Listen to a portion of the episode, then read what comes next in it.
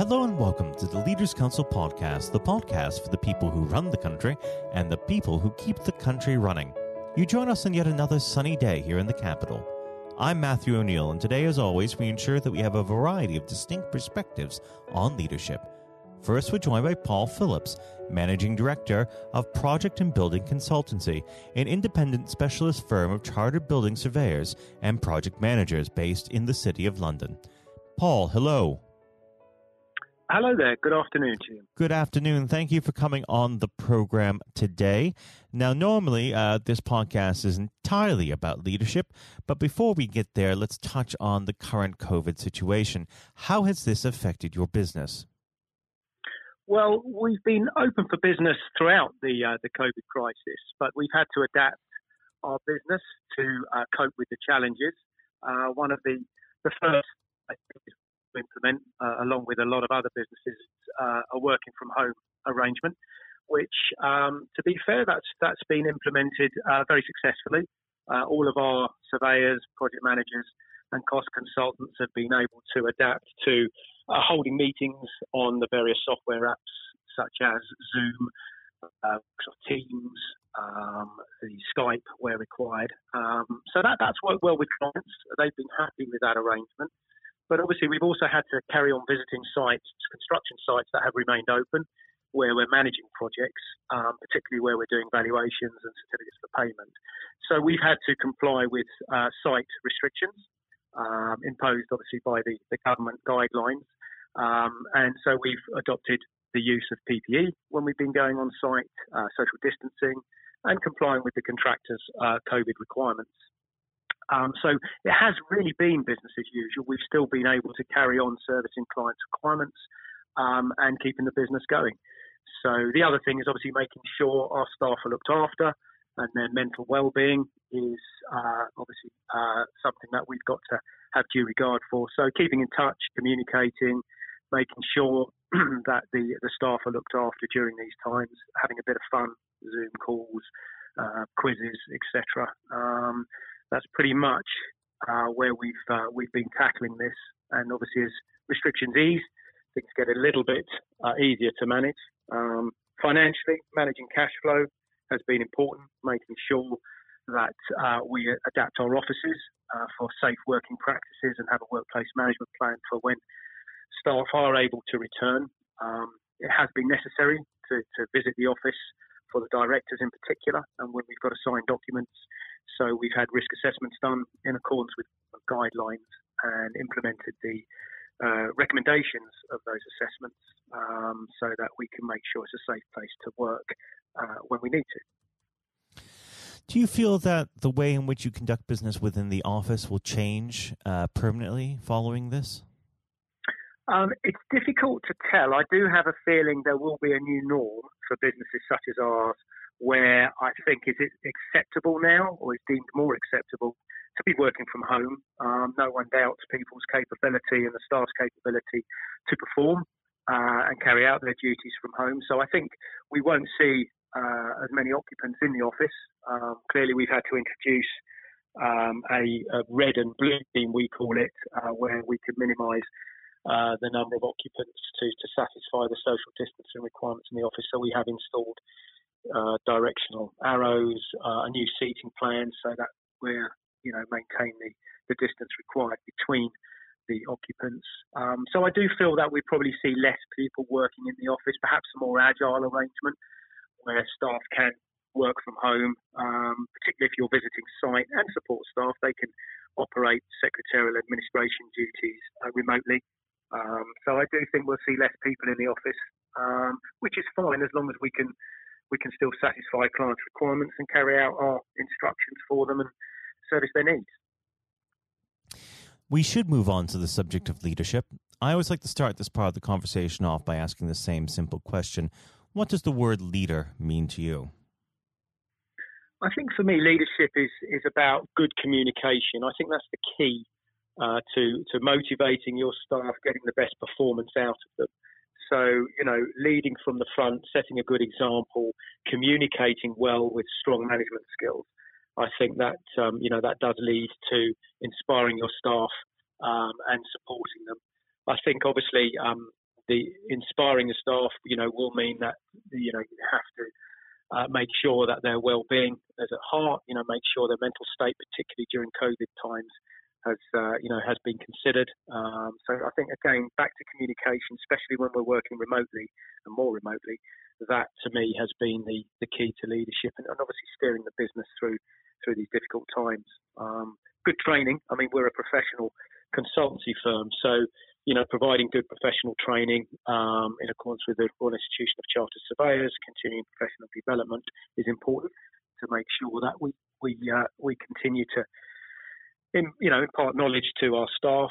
Um, we hold uh, a lot of team events, perhaps less now because of social distancing during COVID, but you know, we also like to work hard and have some fun. We have at the moment we, we have uh, regular weekly company quizzes. Uh, we have social events calendar. Um, we organise client events, um, which again I hope with restrictions easing we'll be able to do more of those face to face, but maybe at a social distance. Um, so I think that you know, as I say, communication, um, being strong manager, uh, and also making sure your staff uh, fully understand what's expected of them is perhaps uh, the, the, the key qualities I think for, for leading uh, leading the business and leading the teams. Actually. How would you describe your day to day leadership style, and where would you say you developed it from? Was it situational based, or did you have a particular role model? Um, I think uh, I have had a number of uh, bosses uh, and team leaders in the past who have inspired me. Um, I mean, I've been running this business for 20 years, but uh, prior to that, um, I'd worked for another firm in London where the, the, the, the, leader there was quite a relaxed style. He didn't micromanage. He was a good communicator, and that did inspire me. You know, he, he I think it's very important to allow people to perform best. I put too much pressure on them uh, but then to fully understand what the you know what the results are that you expect, um, uh, so that they they fully understand what they've got to achieve. Uh, I think having a, a more relaxed uh, style of communication, making a bit of fun, not too draconian or disciplined, is those are the key qualities as I see. Um, well, I hope that the my workforce see that as part of my style. Now let's talk a bit about uh, the challenges uh, when we uh, talk about leadership. Of course, one of the most difficult aspects is dealing with conflict. What's your method for resolving conflict within the workplace? Well, I'm pleased to say we, we haven't really experienced much conflict in the workplace. In fact, I can't even think of an example uh, that we've had at Project and Building Consultancy. We tend to have a pretty happy team. Um, we all work together. We're a small business, only 24 of us. Um, so, you know, we do tend to have, uh, you know, that small business mentality where, you know, we, we, we have good banter in the office, we work together, we support each other. Uh, I think if, if a conflict situation did arise, um, I think it would be important to make sure you fully understood the reasons, to hear both sides of the story, consult with HR if we needed to. We have an external HR consultancy practice, and make sure we went through the right procedures for dealing with that. Um, you know, in accordance with correct employment law. Um, I think for me, again, I'll come back to communication, talking to that person uh, or persons where the conflict arose to find out a little bit more about it and, and deal with it. Um, so, you know, as I say, please, please that that hasn't happened, that I can think of any examples. But if they did arise, I think communication and making sure you follow correct procedures would be the key. Now, unfortunately, our time together has drawn to a close. But, Paul, before I let you go, what does the next 12 months have in store for Project and Building Consultancy? Well, that's the old uh, crystal ball question. Um, I think for us, you know, obviously we'd like to be able to uh, return to work in, in as, as, as, normal a way as, as, as before we can. Um, we want to be able to develop more business because it's been difficult uh, over the last sort of three to four months with, with COVID restrictions. I think clients haven't had so much appetite to uh, to you know provide new instructions. So that that's going to be key. Looking after our staff, making sure we retain our staff um, is going to be key. Making sure that we see a steady return to the workplace and you know life after COVID. I think we're advising clients a lot at the moment about exiting commercial space, downsizing their business uh, space where they need to. We're advising on contracts um, and COVID implemented, you know, COVID um, related delays um, for clients. So I think there's going to be more of that. There are planning reforms uh, that we're dealing with as well. So I think life after COVID for us, you know, will be pretty much business as usual, but focusing more on how the property market and real estate market has changed as a result. Well, I'd like to thank you uh, very much, Paul, for coming on the program today. It's been a pleasure having you, and we'll have to have thank you back on when things get back to normal. But for now, Paul, thank you. My pleasure. Thank you very much for having me. That was Paul Philips, Managing Director of Project and Building Consultancy. And now, if you haven't heard it before, is Jonathan White's exclusive interview with Sir Geoff Hurst. Uh, we're now joined, uh, though, by former England footballer and still the only man to score a hat trick in a World Cup final, Sir Geoff Hurst. Uh, thank you very much for coming on today. Uh, You're welcome. You're welcome. Good afternoon. Uh, and perhaps I should uh, start and get it over and done with. I know you must be bored with it, and you've probably been asked a thousand times. But when you got out for a duck playing for Essex, Geoff, what was going through your head at the time? well, of course, that's not one of the most asked questions I get oh, there, there are one or two people who are very familiar um, who, who, do Google me realise that I did uh, score nothing for Essex, uh, for my only game for Essex first team when we played against Lancashire in Liverpool, a place called uh, uh Aigburth in, in, uh, in, Liverpool, many, many years ago, 1962, I think that was. So I didn't, um, yes, I, I, didn't really feel it at the time. It was lucky to be playing, I guess. There were one or two injuries. Um, but the problem that I had was was really messing about between the two sports. That was very detrimental to me uh, over that period of time, mm. being stuck between the two sports. And I think uh, for those that uh, don't know, there's a there's a, another world that might exist where um, Sir Geoff Hurst was a, a first class cricketer and not perhaps a, a footballer. But um, whether it's business or cricket or, or football, obviously the importance of leadership it can't be understated, no matter what form that comes in. When you were at West Ham, uh, Geoff, and when um, Ron Greenwood first uh, uh, came along, he made obviously some pretty radical changes. Was this a man that genuinely inspired confidence uh, the first time you'd meet him? Absolutely. I mean, he, he was simply a, a fantastic uh, coach or teacher, if you like, at football. And uh, the, the quite always mentioned when we talk about Ron Greenwood, Harry Redknapp, who was played under him and has been very successful as a player and, and the manager over many, many, many years. He um, he's come across many coaches, of course, and managers during his time over years. I guess he would still say that Ron Greenwood is the best coach he had worked with.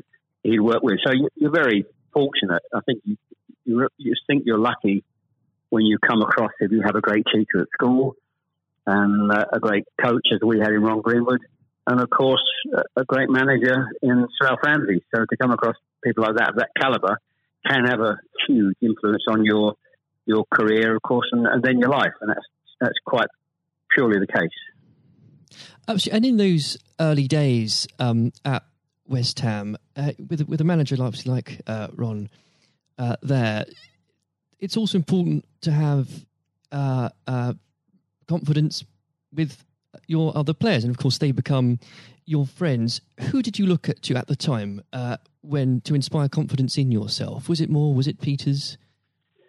I think probably. Well, I was very fortunate to play with the caliber of the players I did. Again, again, extremely fortunate to play with the captain um, of England and West Ham and Martin Peters, who was a fantastic player. And some, as far as Martin's concerned, I think sometimes he didn't quite get the uh, recognition he deserved and what a wonderful player he was.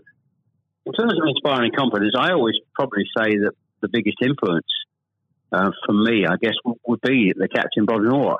Although he was only uh, about eight months older than me, he graduated through the system probably three or four years earlier. He played for England in 62, four years before the final when I played. And so he, he was more looks upon him more as a senior player, if you like, not as a, a guy with the same age group as me. And I looked at how he how he uh, trained, how he acted, how he behaved, and how he played. And so he he would say, I would also say he was a big influence on me. One thing I would say about leadership, uh, what I do I do understand clearly in all walks of life, leadership is at the top is absolutely vital for a, a for a business, football team, in any walk of life to be successful. And it's quite evident. I was in the motor trade for a long time as well, selling car warranties to car dealerships, and you could almost tell when you walked into the business uh, in a, many of the car dealerships. You could almost tell from the moment you walked in by initial reaction, people came and welcomed you that the business was well run or conversely not well run at all. And so I understand the, the, the value and quality of leadership. And that's why I'm very fortunate to be involved in my career in those early days with two two great leaders in, in Ron Greenwood and, and Alf Ramsey. Absolutely. And um, uh, since you've already uh, brought him up, uh, Geoff, I think it'd be remiss not to go a little bit further with that. But obviously, uh, after uh, at West Ham, your uh, playing came to the attention of Alf Ramsey. Now, there's a man I'm sure when you walked into a room, you knew who was um, in charge. When it came to managing that England team, what was his style like, Geoff? Well, one thing, the first thing I say about Alf Ramsey, he's probably over my life the most powerful influence who had on me um, as a person. Um, naturally, it happens to an extent because he's got your whole career in his hand. Whether he picks you for England or he doesn't pick you, it can have a, a great impact on your your career and, of course, your life. But yep. in that era, I was involved for six or seven years. He, it was quite clear who was the boss. He was quite very, very strict. Probably at a time, maybe overly strict, but at times you probably wouldn't get necessarily get away with it in, in today's football because it's changed dramatically in how you deal with with players then and players now. But he was the most powerful man I came across, and very few people.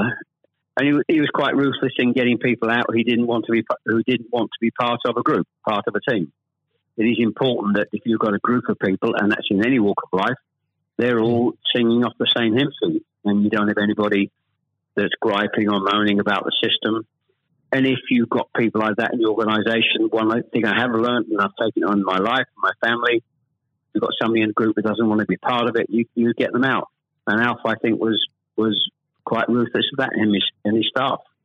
And I think that's one thing, I, one of the most serious things I think I've learnt over a long period of time.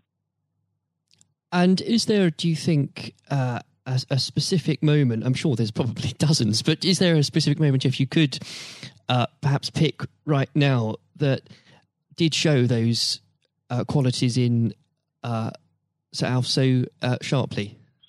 Yes, I think for, for me, certainly, um, I think there are instances of players who you thought would, would be in the team or certainly in the squad, and surprising they were not. There was no necessary reason for it, but looking mm. back, I do think perhaps they were people that Alf didn't think wanted to be part of a group. Um, so that that's that's for me. In terms of my personal view, I think that it looked prior to the um, World Cup that I was going to be playing um, in it. Only a few games before I was I was playing, and I played with Jimmy Greaves in a game against Yugoslavia only a couple of months before the final. And it looked at that stage as if I was going to be be playing in, in the team. But uh, in a couple of friendly games, more friendly games before the final in Poland and uh, uh, Norway, I think, in Denmark, mm. I didn't. I played two of the four games, and I probably didn't quite replicate my my form that I'd been showing at West Ham and in the early couple of games for England. And he he left me out in the first game of, of the World Cup against uh, Uruguay. He started off with Jimmy Greaves and Roger Hunt. So I, hmm. I, had an impact of thinking I, at that stage, I, like I was going to play and didn't start because of just a lack of form. I didn't play quite well enough to justify my position. And somewhat fortuitously, I only got back in the team because of a, a nasty gash to shin um, on Jimmy Greaves' leg. And I think what you've said there, uh, Geoff, actually does sum that up really well. And more than that, whilst it's important to have that someone in charge with those qualities, it's almost useless if there isn't a strong and unified team behind them. And there really must have been moments, maybe there weren't, but uh, let us know in that 66 competition, the prolonged pressure on all of you, you know, the weight of a nation, did it get to you? Well, not for me personally, no. I, I think, and I don't, uh, not for me, not for a second. I think Mm. I was just happy to be, you know, be involved in the squad initially. Uh, not at all. I didn't. You're not aware of the magnitude of the occasion, really. Looking back now, now. so I never really felt. People talk about pressure a lot, and it's there, and people players talk about. People talk about it in life. I didn't really feel necessarily feel any great pressure pressure during the time I was there. And what is also important to say about Alf Ramsey, the people he, he left behind that, that were left in the squad after he moved one or two players out, the squad were uh, a, a bunch of very hard nosed, professional, uh, top quality people. And that was again the leadership that Al showed. He, he got people in together that were very, very strong personally. Um, uh, and I think that was part of the success we had. We were very, I always describe our, our group as hard nosed professionals. Uh, we have some great players, but overall, they were great, hard nosed professional players. Um, and great quality people who we've kept in contact with, you know, over the years. And Geoff, I've got to ask, and I'm, I'm not making this up, I've genuinely heard that people do ask you whether or not you realise there were people on the pitch at that moment. I imagine you were busy on something else. Well, I, I did some theatre shows last year. They've gone fairly well, and we're going to do a series of uh, theatre shows, in fact, starting this week over the next uh, two or three months. And uh, at the end of the theatre shows, we have about 20 minutes where we uh, uh, allow the people in the audience to ask questions. And the, there's, I won't mention both, they're too long to talk about both questions. Um, one, the other one's a really stupid one. It's too long for me to tell you. It's absolutely ridiculous. but the, the, the other ridiculous question I get asked did I realise there were people on the pitch? And of course, I jokingly say, yes, I was just about to, to shoot to score the goal. And I looked round, put my foot on the ball, and looked round for a little while and said, oh dear, there are six, six or seven people running on the pitch. so that's, uh, I've had been asked that once at one of the theatre shows. so I joke, make a joke about that and saying, yes, I put my foot in the ball and waited, to, just had a, look, had a glance round, you know. Maybe it does prove there are things that, such as stupid questions, really. Um, oh, yeah, there, are, there certainly are. I've got another one which I won't bore you with. It won't be it's too long to tell you. Uh, I was in a Jersey or Channel Line, Jersey or Guernsey, uh, two or three mm. years ago, and most stupid, irrelevant questions, absolutely nothing to do with football whatsoever, which uh, was absolutely. But I can use that now because it, it is quite funny. well, maybe another time then. But we. Um, uh, well, you want me, I, I can tell you if you want. You want. You got time? I can tell, I tell you if you want. Geoff, go on. Go. I think I, it would be silly if I said no at this point. Okay, so I was uh, doing a, a, at a dinner in in the Channel Lines, three or four hundred people, black tie dinner, um, guest of honor. Mm. And this occasion, I was speaking for about twenty minutes, then allowing uh, questions from the audience at the end of the evening. And there was usual football questions, and then all of a sudden, I had a somebody at the back who who asked a question. I didn't quite hear what he said. He didn't have the microphone with him. So I said, I didn't hear what he said. Can you please give mm. this chap the microphone so I can hear clearly what he said? So the chap had the mic and he said, When a turtle loses its shell, is it naked or is it homeless? Right.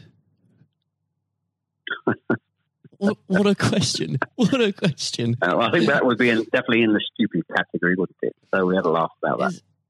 Uh, uh, well, uh, and we, you've got to have a patient of a saint, I think, sometimes to put up with well, things no, like that. but then again, I found it amusing. I just found it amusing. In fact, some of the audience found it highly amusing as well. So it did. Uh, um, it did make again, laugh that day. If you can put up with my questions, you can probably put up with uh, anything. Um, but th- there would have become a point, though, um, Geoff. I think um, you, you were a young man when obviously this happened when you must have realized that people, teammates, began looking at you for leadership.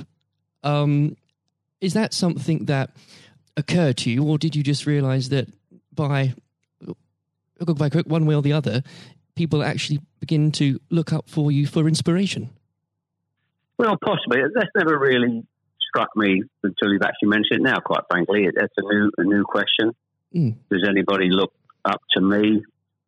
I'm sure perhaps uh, there are there are people who pay you compliments of, of uh, fans of, of, West Ham and, uh, Stoke, and of course in, uh, England fans who um, I think probably it would be very immodest of me to to suggest that I, I felt that somebody was looking to me for inspiration. Um, you, but, you, don't but, have to, but I will. Uh, well, um, it's, it's, okay for a third party to do it. Uh, perhaps, um, perhaps that may have been the case over the years. Uh, people look at you and um, uh, maybe uh, it has a, helpful effect. Uh, but I do think you, you how you behave and set examples on and off the pitch is people must realise that that's, that has an influence how you react and behave mm. to, to situations on and off the field. Surely, probably has an impact to younger players coming in into the team latterly. Um, yeah, and and with that, looking at um, uh, football today, uh, is there anybody that you think, particularly on the field or the sidelines, that strikes you as someone with um, those qualities that you could identify in a in a natural leader? Um, well, a play, current players, you mean? Oh, players, managers, anybody that uh, you look to today, really? Well, I think some of the outstanding. I think the, the, the best example about a, a, leader and at the moment is is, is uh, Klopp at Liverpool. Mm. He has been absolutely fantastic to uh, acquire the players and get them to their attitude is absolutely fantastic. They're great players, but there's more than just being good players in football. It is have a good player with a fantastic attitude and their willingness to work for each other and the team is absolutely outstanding. Hence these unbelievable results. There are, you know, and the great players not always succeed as, as individuals or probably even uh, certainly as a team if you haven't got the right attitude alongside it. And they're probably, and that, that comes through the leadership. That's not just luck. Absolutely. That's, that's absolute leadership. He'd be the best example, of course, in, in football terms today. Uh, e- easily, easily. And of course, but going back not that long ago, Alex Ferguson is just absolutely. Mm. You've got to take him as the first example because Klopp's only done this over a period of time, a short period of time. But if you look at the 25, 26, 27 years that Alex Ferguson did with Manchester United, and subsequently since he's gone, how they've they are not doing so well. He's the best example of management I've seen. We've seen we've probably ever seen, and I don't think anybody will see the like of that kind of leadership again. It's absolutely astonishing, astonishing. And do you think? Could you imagine uh, Sir Alf or even Ron Greenwood managing teams today? Yes, I think so. I think yes, uh, no, mm. no question at all. I think they uh, Ron Greenwood, yeah. Well, the, the answer, straightforward answer is yes. Um, good they, answer. the straightforward answer is yes. I can elaborate as much as you want, but the straight answer is absolutely categorically yes. Uh, and with um, and I know uh, if we could talk about this probably for the next hour or so, but um, I'm conscious of the um, time. Um, looking um, back uh, through your um, playing career, perhaps especially um, your time uh, for England, who was it uh, that struck you more than anyone else on the pitch uh, that displayed qualities of not just leadership but uh, companionship and and level-headedness that you think that have stuck with you all these years later? Well, I think we were, I was very fortunate, and I wouldn't pick any one player out. I think looking at There's that, so many, yeah, so many, and that's why we were successful because we had so many um, showing all those qualities that you just mentioned uh, throughout the team. I think that that was outstanding, and uh, uh, and it's an opportunity to, talk about uh, all of them in, in, that breath. And there was nobody. And going back from an earlier earlier question for me, the um, all hard nosed professionals, good good teammates, mm.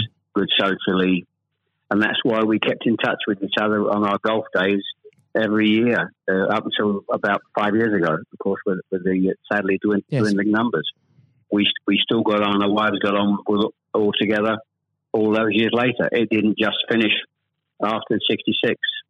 That reunion, that camaraderie, that team spirit. Mm. Um, getting on with each other lasted for, for a long, long, long time. And I wouldn't and, when it, when you put those those questions and how you categorise those, I would pick every one of the eleven players um, who you put in that category that were like that. There was nobody else; they were all outstanding, and I think that was a big part. I can't stress how big Absolutely. a part that was. And I've said that many, many times for the success of the team. We have some great players. It, we have some great players, of course, but without the attitude alongside that, going back to an earlier question, you we wouldn't have been as uh, ultimately ultimately as successful. Exactly. Without that, you, the, the the whole will never be greater than the sum of its parts. But with it, yes, the word the word is team. the word is the word is team. Absolutely. And I always use the word team when I talk. Sometimes uh, together, everyone achieves more, and that that's the same in any walk of life. That, that's fundamental. And uh, lastly, uh, Geoff, looking if, if you were to uh, give advice, and whether this is in sport or business or indeed any other walk of life, what would you identify, if you can, as the key tenant uh, that you can't go without in terms of leading a team, no matter what that team is? Single mindedness, uh, single mindedness, dedication, dedication to the job, um, thinking about that that that role, that job in leadership all the time. It's a huge part of your life. It, you, I don't think you can switch off when you're in, in business at the top level or sport at the top level. You may, you know, have a, have a couple of weeks holiday, but I'm even sure if, if these top managers and lead, leaders in all walks of life are away on holiday on a beach somewhere warm, I'm sure there's not uh, they will not switch off for, for two weeks um, and completely uh, not think about their role as the boss of an organisation. And I think that's you're completely focused. You're always thinking about uh, things, thinking about improvements, and it's just dedication and uh, uh, tuning your life to being successful. Excellent. Well, Geoff, on that point, thank you very much for joining us today. You're welcome. Very good to nice to have a talk about this and just go over the go over the past and just uh, refresh my my own memory about the quality of the players I grew up with. Excellent. Uh, another time, uh, it would be great to talk again. Thank, thank you, Jonathan. Thank you. This has been the Leaders Council podcast. Thank you for celebrating excellence in leadership with us. I have been your host, Matthew O'Neill. Until next time, goodbye. Thank you for listening to our podcast. The views expressed within the podcast do not reflect the views of the Leaders Council of Great Britain and Northern Ireland its parent company, or subsidiaries, members of staff, other guests, or any other person therein associated.